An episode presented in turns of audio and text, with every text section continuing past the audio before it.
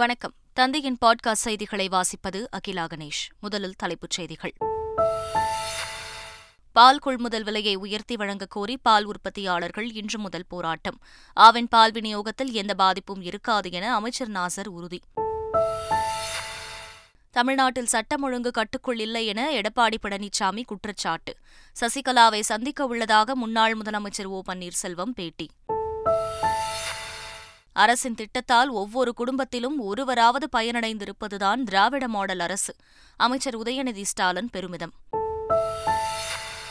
திருப்பதி தேவஸ்தானம் சார்பில் சென்னையில் கட்டி முடிக்கப்பட்ட பத்மாவதி தாயார் கோவில் இன்று காலை நடைபெற்ற கும்பாபிஷேக விழாவில் பல்லாயிரக்கணக்கான பக்தர்கள் பங்கேற்பு.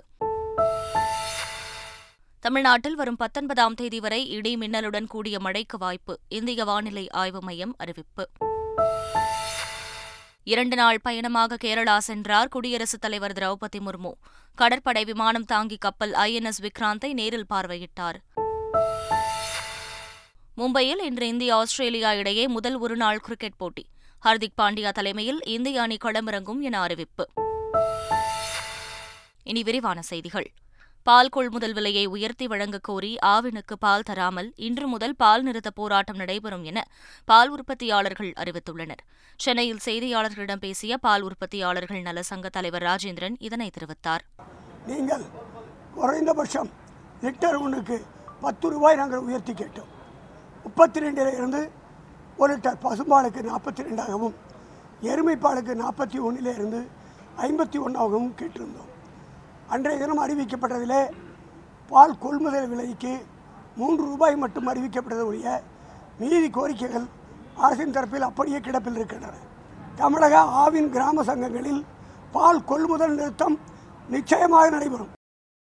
பால் உற்பத்தியாளர்கள் அறிவித்துள்ள போராட்டம் காரணமாக பொதுமக்களுக்கான ஆவின் பால் விநியோகத்தில் எந்த பாதிப்பும் ஏற்படாது என பால்வளத்துறை அமைச்சர் நாசர் உறுதிபட தெரிவித்துள்ளார். தந்தி டிவிக்கு தொலைபேசி வாயிலாக பேசிய அவர், ஒரு சில சங்கங்கள் மட்டுமே பால் நிறுத்த போராட்டம் அறிவித்துள்ளதால் ஆவின் பால் விநியோகத்தில் எந்த பாதிப்பும் இருக்காது என தெரிவித்தார். இதற்கிடையே ஈரோடு ஆவின் பால் பண்ணையில் இருந்து பால் பாக்கெட்டுகளை எடுத்துச் செல்லும் வாகனங்கள் அதிகாலை முதல் வழக்கம் போல இயக்கப்பட்டன. சென்னை நந்தம்பாக்கம் வர்த்தக மையத்தில் உலோகம் மற்றும் உலோகம் சார்ந்த பொறியியல் திறன்கள் கண்காட்சியை அமைச்சர் தாமோ அன்பரசன் தொடங்கி வைத்தார். பின்னர் செய்தியாளர்களிடம் பேசிய அவர், சிறு குறு நடுத்தர தொழில்துறையில் இந்திய அளவில் தமிழ்நாடு முதலிடத்தை பிடிக்கும் என கூறினார். இந்த கண்காட்சியில் முன்னூற்று நாற்பது சிறு குறு மற்றும் நடுத்தர தொழில் நிறுவனங்கள் தயாரித்துள்ள பொருட்கள் இடம்பெற்றுள்ளதாகவும் தமிழ்நாட்டைச் சேர்ந்த அறுபது நிறுவனங்கள் அரங்குகள் அமைத்துள்ளதாகவும் அமைச்சர் தாமோ அன்பரசன் கூறினார். சென்னையில் தனியார் தொண்டு நிறுவனம் சார்பில் விருது வழங்கும் விழா நடைபெற்றது.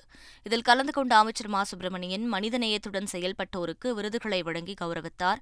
பின்னர் பேசிய அமைச்சர் மா சுப்பிரமணியன், குற்றாலத்தில் சிறுமியை காப்பாற்றிய இளைஞருக்கு அரசு வேலை வழங்கப்படும் என தெரிவித்தார். இன்னுயிர் காப்போம் திட்டத்தின் மூலம் தமிழ்நாட்டில் சாலை விபத்துகளில் உயிரிழப்போரின் விகிதம் ஒன்று புள்ளி மூன்று சதவீதம் குறைந்துள்ளதாகவும் அமைச்சர் மா சுப்பிரமணியன் தெரிவித்தார். எனவே இந்த பதினேழாயிரம் பேர் ஆண்டொன்றுக்கு சாலை விபத்துகளினால் தமிழ்நாட்டில் மரணமடைந்து கொண்டிருக்கிற இந்த நிலையில் கடந்த இந்த பதினான்கு மாதங்களில் இந்த திட்டத்தை கொண்டு வந்ததற்கு பிறகு ஒன்று புள்ளி மூணு சதவிகிதம் இறப்புகள் குறைந்திருக்கிறது என்பது ஒரு மகிழ்ச்சியான விஷயம். இந்த ஒன்று புள்ளி மூணு சதவிகிதம் இறப்புகள் குறைவு இதோடு சரியா என்றால் நிச்சயம் எதுவும் கூட போதாது. இன்னமும் இந்த திட்டம் பெரிய அளவில் போய் சேர வேண்டும். சென்னை புளியந்தோப்பில் முதலமைச்சர் ஸ்டாலினின் பிறந்த நாளை முன்னிட்டு கர்ப்பிணிகள், மாணவிகள், தூய்மைப் பணியாளர்கள் என ஆயிரத்து ஐநூற்றுக்கும் மேற்பட்டோருக்கு நலத்திட்ட உதவிகள் வழங்கும் விழா நடைபெற்றது. இதில் தமிழக இளைஞர் நலன் மற்றும் விளையாட்டு மேம்பாட்டுத்துறை அமைச்சர் உதயநிதி ஸ்டாலின் கலந்து கொண்டு நலத்திட்ட உதவிகளை வழங்கினார். விழாவில் பேசிய அவர், தேர்தலின் போது மட்டுமே மக்களை சந்திப்பவர்கள் அதிமுகவினர் எனவும், எப்போதும் மக்கள் பணியாற்றுபவர்கள் திமுகவினர் எனவும் கூறினார்.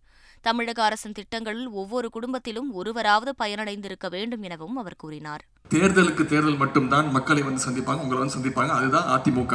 ஆனா தேர்தல் இருக்கோ இல்லையோ எப்பொழுதுமே மக்கள் பணி எப்பெல்லாம் தேவைப்படுதோ மக்களோடு மக்களாக இருந்து மக்கள் பணி ஆற்றவர்கள் தான் திராவிட முன்னேற்ற கழகம். திராவிட மாடல் ஆட்சினா என்ன? ஒவ்வொரு ஒவ்வொரு குடும்பத்திலும் ஒருத்தர் இந்த அரசுடைய திட்டங்களால பயன்பெற்றிருக்க வேண்டும் என்ற அந்த உன்னத நோக்கத்தோடு தான் தலைவர் அவர்கள் இவ்வளவு திட்டத்தை செய்து கொடுத்து கொண்டிருக்கிறார்.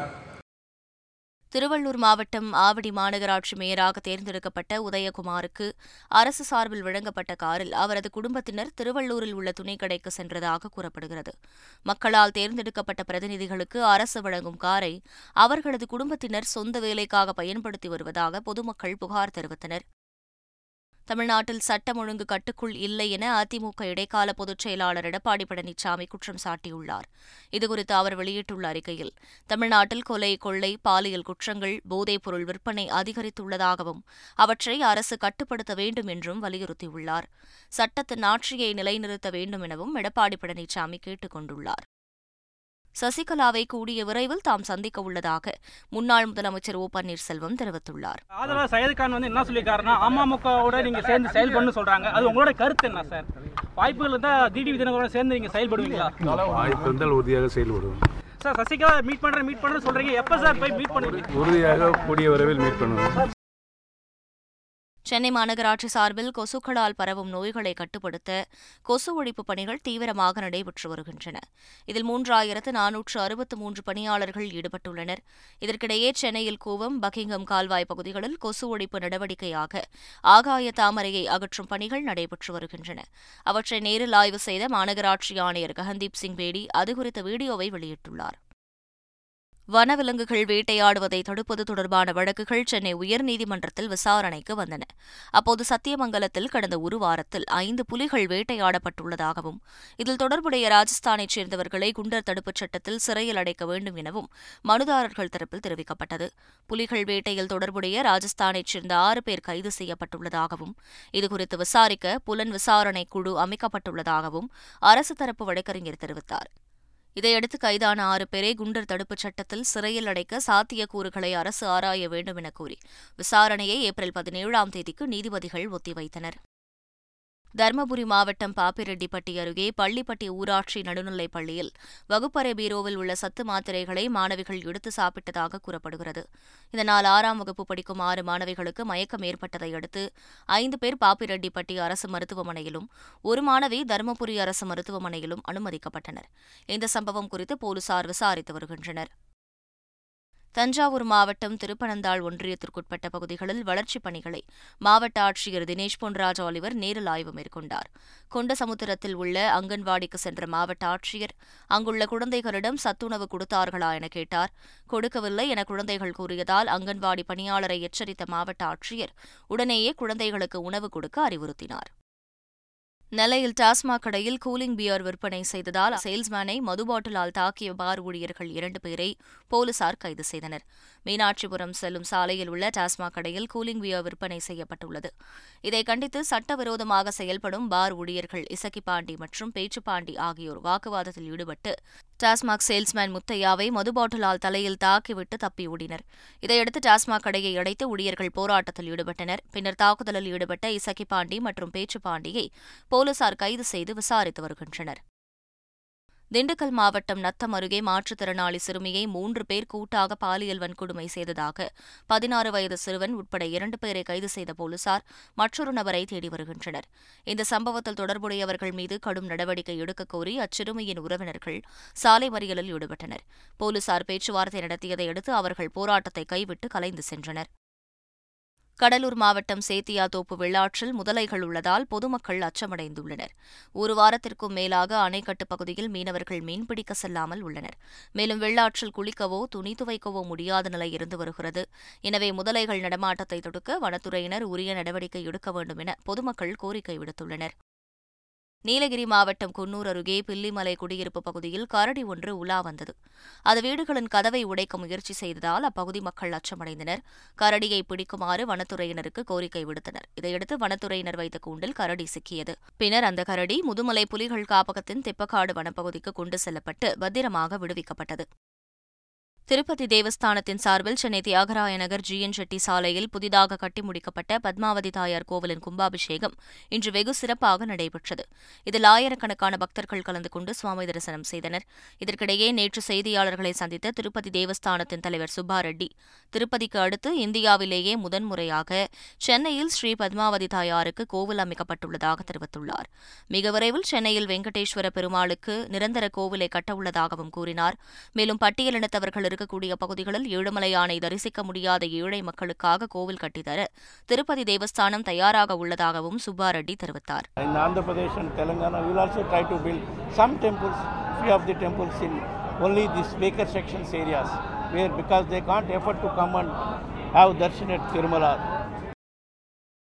நாகை மாவட்டம் திருக்குவளையை அடுத்த எட்டுக்குடியில் பிரசித்தி பெற்ற சுப்பிரமணிய சுவாமி கோவில் கும்பாபிஷேக விழாவையொட்டி தெப்ப உற்சவம் விமரிசையாக நடைபெற்றது.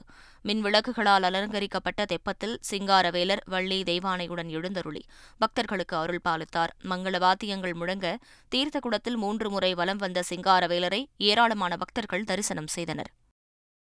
காஞ்சிபுரம் காமாட்சி அம்மன் கோவிலில் தேவேந்திர குல வேளாளர் சமூகத்தின் சார்பில் புஷ்ப பல்லக்கு உற்சவம் விமரிசையாக நடைபெற்றது.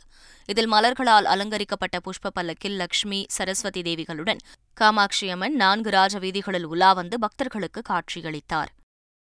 கொடைக்கானல் மற்றும் சுற்றுவட்டார பகுதிகளில் பரவலாக மழை பெய்தது. இதனால் மலைப்பகுதிகளில் பற்றி எரியும் காட்டுத்தீ கட்டுக்குள் வரும் என வனத்துறையினர் தெரிவித்துள்ளனர். இதேபோல் கிருஷ்ணகிரி மாவட்டம் தேன்கனிக்கோட்டை மற்றும் சுற்றுவட்டார பகுதிகளில் கனமழை பெய்தது. கன்னியாகுமரி மாவட்டத்தின் மார்த்தாண்டம், களியக்காவிளை உள்ளிட்ட பல பகுதிகளில் கனமழை பெய்தது. வளிமண்டல கீழடுக்கு சுழற்சி காரணமாக தமிழகத்தில் இன்று முதல் வரும் பத்தொன்பதாம் தேதி வரை இடியுடன் கூடிய மழை பெய்யக்கூடும் என இந்திய வானிலை ஆய்வு மையம் தெரிவித்துள்ளது. இடி மின்னலில் இருந்து பாதுகாத்துக் கொள்ள பொதுமக்கள் முன்னெச்சரிக்கையுடன் இருக்குமாறும் அறிவுறுத்தப்பட்டுள்ளது. அதானி குழும முறைகேடு குறித்து ராகுல் காந்தி எழுப்பிய குற்றச்சாட்டுகளை திசை திருப்பவே ஆளுங்கட்சியைச் சேர்ந்தவர்களே நாடாளுமன்ற அலுவல்களை முடக்குகிறார்கள் என சென்னையில் செய்தியாளர்களிடம் பேசிய காங்கிரஸ் எம்பி திருநாவுக்கரசர் குற்றம் சாட்டினார். பிஜேபி ஆட்சியில் ஆளுங்கட்சியை சார்ந்த எம்பிக்கள், இன்னும் சொல்லப்போனால் அமைச்சர்களே குரல் கொடுத்து சத்தம் போட்டு பாராளுமன்றத்தை நடத்த விடாமல் தடுக்கிறார்கள். அது காரணம் என்னன்னா, மிக முக்கியமான பிரச்சனையாக மக்களிடத்தில் இன்று பேசப்படுவது திரு ராகுல் காந்தி அவர்கள் பாராளுமன்றத்தில் எழுப்பிய பிரச்சனை. அதானி சம்பந்தமான பல குற்றச்சாட்டுகளை அவர் சொல்லியிருந்தார். அதிலிருந்து பிரச்சனையை திசை திருப்பதற்காக ஆளுங்கட்சியை சார்ந்தவர்களே பாராளுமன்ற நடவடிக்கைகளை தடுக்கிறார்கள். பிரதமர் மோடியின் அரசியல் பயணம் அடங்கிய அனிமேட்டட் வீடியோவை பாரதிய ஜனதா கட்சி வெளியிட்டுள்ளது. அதில் பிரதமர் மோடியின் முக்கியமான திட்டங்களான வீடு வழங்கும் திட்டம், தூய்மை இந்தியா, ஆயுஷ்மான் பாரத் திட்டம், ஏழைகளுக்கு இலவச உணவு தானியம் வழங்கும் அன்ன யோஜனா திட்டம் மற்றும் அதன் செயல்பாடு குறித்து காட்சிப்படுத்தப்பட்டுள்ளது. குடியரசுத் தலைவர் திரௌபதி முர்மு இரண்டு நாள் பயணமாக கேரளா சென்றார். தனி விமானம் மூலம் கொச்சி சென்ற குடியரசுத் தலைவர் திரௌபதி முர்முவை கேரளா ஆளுநர் ஆரிஃப் முகமது கான், முதலமைச்சர் பினராயி விஜயன் உள்ளிட்டோர் வரவேற்றனர். பின்னர் கடற்படையின் விமானம் தாங்கி கப்பலான ஐ என் எஸ் விக்ராந்தை குடியரசுத் தலைவர் திரௌபதி முர்மு பார்வையிட்டார். ஐ என் எஸ் துரோணாச்சாரியாவுக்கு மிக உயரிய நிஷான் விருதை குடியரசுத் தலைவர் வழங்கி கௌரவித்தார். இந்தியா ஆஸ்திரேலியா இடையிலான முதல் ஒருநாள் கிரிக்கெட் போட்டி மும்பையில் இன்று நடைபெறுகிறது. இந்தியா வந்துள்ள ஆஸ்திரேலிய கிரிக்கெட் அணி டெஸ்ட் தொடரை அடுத்து மூன்று போட்டிகள் கொண்ட ஒருநாள் தொடரிலும் பங்கேற்க உள்ளது. இந்த தொடரின் முதல் ஒருநாள் போட்டி மும்பை வான்கடே மைதானத்தில் இன்று நடைபெறுகிறது. தனிப்பட்ட காரணங்களுக்காக இந்த போட்டியில் கேப்டன் ரோஹித் சர்மா பங்கேற்க மாட்டார் என கூறப்பட்டுள்ளதால் ஹார்திக் பாண்டியா தலைமையில் இந்திய அணி களம் காண உள்ளது. இதேபோல் கமன்ஸ் இல்லாததால் ஆஸ்திரேலிய அணி ஸ்டீவ் ஸ்மித் தலைமையில் களமிறங்க உள்ளது. மகளிர் பிரீமியர் லீக் தொடரில் டெல்லி கேபிட்டல்ஸ் அணியை பதினோரு ரன்கள் வித்தியாசத்தில் குஜராத் ஜாயன்ஸ் அணி வீழ்த்தியது. மும்பை பிரபோன் மைதானத்தில் நடைபெற்ற இந்த போட்டியில் முதலில் பேட்டிங் செய்த குஜராத் அணி இருபது ஓவர்களில் நான்கு விக்கெட்டுகள் இழப்பிற்கு நூற்று நாற்பத்தி ஏழு ரன்கள் எடுத்தது. அந்த அணியின் வீராங்கனைகள் வோல்வார்ட் கார்ட்னர் ஆகியோர் அரை சதம் விளாசினர். தொடர்ந்து பேட் செய்த டெல்லி அணி நூற்று முப்பத்து ஆறு ரன்களுக்கு ஆல் அவுட் ஆனது. இதன் மூலம் பதினோரு ரன்கள் வித்தியாசத்தில் வெற்றி பெற்ற குஜராத் அணி தொடரில் இரண்டாவது வெற்றியை பெற்றது. மீண்டும் தலைப்புச் செய்திகள். பால் கொள்முதல் விலையை உயர்த்தி வழங்கக் கோரி பால் உற்பத்தியாளர்கள் இன்று முதல் போராட்டம். ஆவின் பால் விநியோகத்தில் எந்த பாதிப்பும் இருக்காது என அமைச்சர் நாசர் உறுதி. தமிழ்நாட்டில் சட்டம் ஒழுங்கு கட்டுக்குள் இல்லை என எடப்பாடி பழனிசாமி குற்றச்சாட்டு. சசிகலாவை சந்திக்க உள்ளதாக முன்னாள் முதலமைச்சர் ஓ பன்னீர்செல்வம் பேட்டி. அரசின் திட்டத்தால் ஒவ்வொரு குடும்பத்திலும் ஒருவராவது பயனடைந்திருப்பதுதான் திராவிட மாடல் அரசு. அமைச்சர் உதயநிதி ஸ்டாலின் பெருமிதம். திருப்பதி தேவஸ்தானம் சார்பில் சென்னையில் கட்டி முடிக்கப்பட்ட பத்மாவதி தாயார் கோவில் இன்று காலை நடைபெற்ற கும்பாபிஷேக விழாவில் பல்லாயிரக்கணக்கான பக்தர்கள் பங்கேற்பு. தமிழ்நாட்டில் வரும் பத்தொன்பதாம் தேதி வரை இடி மின்னலுடன் கூடிய மழைக்கு வாய்ப்பு. இந்திய வானிலை ஆய்வு மையம் அறிவிப்பு. இரண்டு நாள் பயணமாக கேரளா சென்றார் குடியரசுத் தலைவர் திரௌபதி முர்மு. கடற்படை விமானம் தாங்கி கப்பல் ஐ என் எஸ் விக்ராந்தை நேரில் பார்வையிட்டார். மும்பையில் இன்று இந்தியா ஆஸ்திரேலியா இடையே முதல் ஒருநாள் கிரிக்கெட் போட்டி. ஹார்திக் பாண்டியா தலைமையில் இந்திய அணி களமிறங்கும் என அறிவிப்பு. இத்துடன் பாட்காஸ்ட் செய்திகள் நிறைவடைந்தன.